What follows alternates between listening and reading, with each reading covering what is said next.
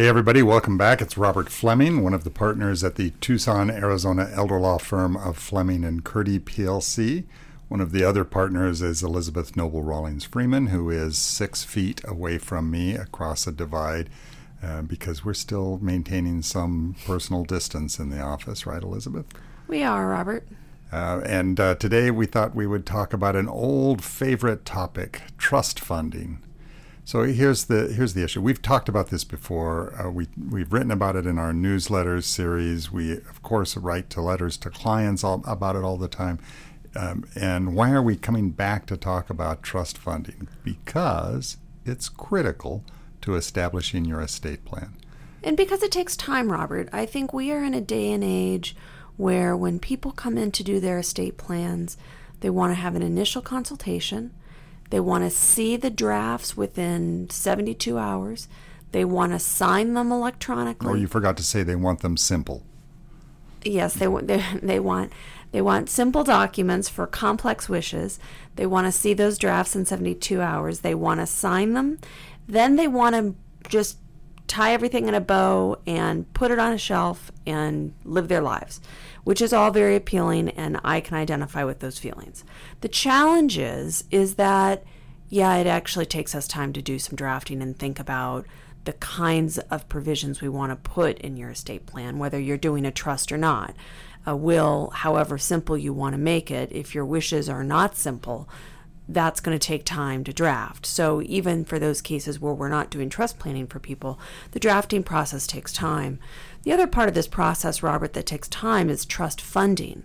So even if we turn around some drafts quickly, you come in and you sign your new estate plan that includes a trust, the process of funding your trust will probably take a minimum of six to eight weeks. That's a, that's on a perfect day, Robert. I was really curious, waiting for you uh, to pick a time. I was in my head guessing what you were going to say, and I was going to say three months, three to six months. Um, so I think maybe you are even a little bit optimistic. Well, six to eight weeks, Robert, presumes that somebody is going to do the heavy lifting themselves. He or she is going to come into our office for the st- signing appointment. We are going to have a meeting shortly thereafter, or email exchange or telephone call to talk about trust funding. We're going to talk specifically about each of your accounts. And when I say specifically, I mean I want the last four digits of each of your accounts, because me giving you recommendations about a slew of different accounts that you have in a particular bank is not the kind of specific advice that's needed to provide accurate trust funding advice. How do you transfer title to specific accounts or update beneficiary designation forms?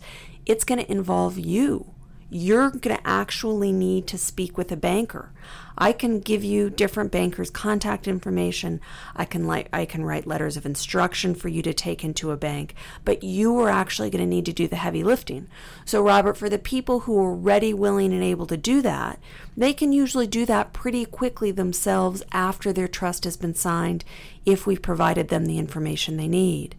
But for many people, Robert, what we see is we will follow up after the signing appointment. We'll get wheels in motion. I have a case right now where we have six or seven different deeds to draft. So the clients have come in and signed all of their documents. We're now in the process of researching title and preparing deeds. And then we're going to be meeting again, and probably another two or three times until the clients have worked with their financial advisors, have worked with the folks who are um, selling them life insurance or updating their annuities.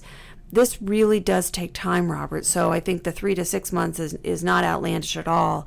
In fact, it usually takes a couple of follow-ups for us to remind somebody that we can't actually sign the paperwork that you need to sign at your bank or, you know, with an advisor. And, and I think it's worth clarifying. I completely re- agree with everything you've said, Elizabeth, but we need to clarify that we're talking about the trust funding involved in the typical estate planning trust where the primary purpose is to avoid probate.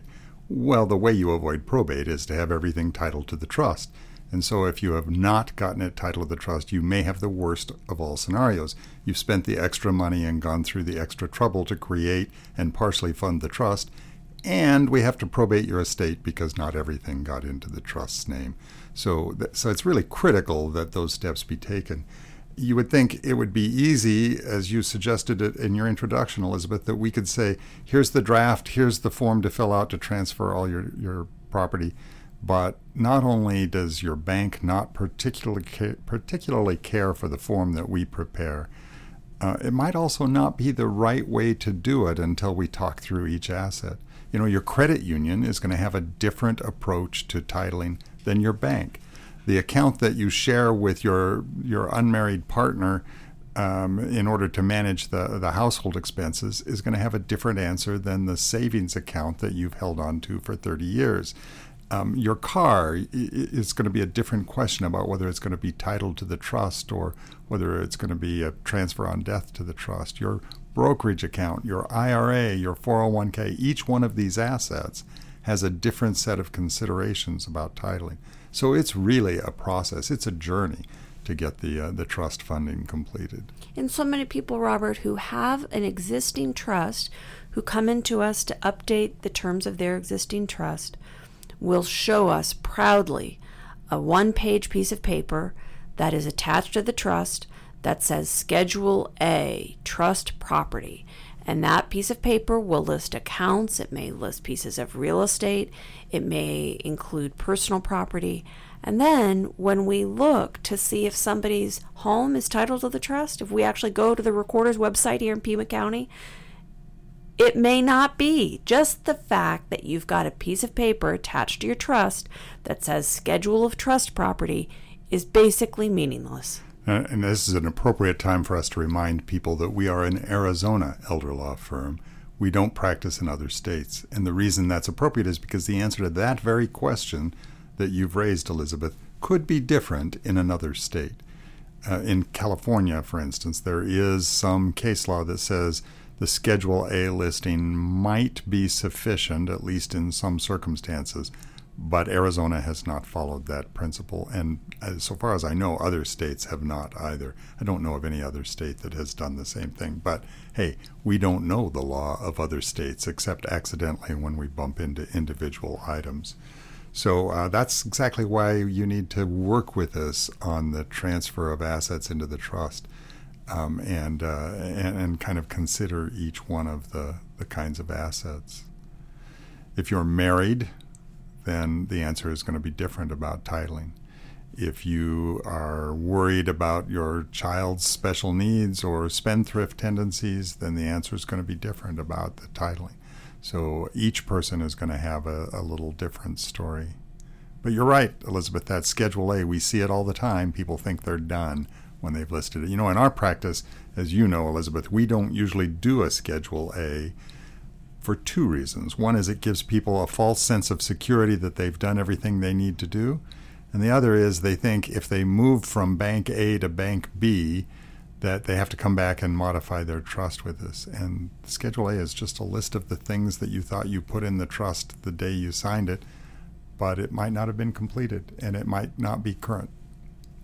So, Robert, I think what I'm taking away from our discussion today is if you have a trust and you have never heard the phrase trust funding before, or you look over all of your bank statements and you don't see any indication that any of your accounts are titled to you as trustee, that is worth a visit to an estate planning attorney's office.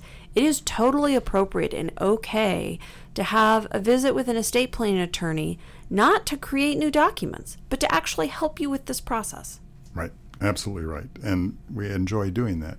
We enjoy explaining this to, to clients and working through it on their set of facts, not just a website where you can go look up how you should title your I R A, but a conversation about how you, John Doe or Jane Doe, should title your I R A. We'd love to have that conversation. A reminder, we are the Tucson, Arizona elder law firm of Fleming and Curdy P L C. You've been listening to me, Robert Fleming, and my partner, Elizabeth Noble Rollins Freeman, and uh, and we call this podcast Elder Law Issues because, well, it's kind of clever, I think, because we cover elder law issues. How's I'm that? Not elderly, though, Robert. Uh, you're getting there. Uh, we've already done my seventieth birthday podcast, so we don't have to discuss who's elderly and who's not. We, uh, we hope you'll join us again for our next podcast episode. Talk to you then.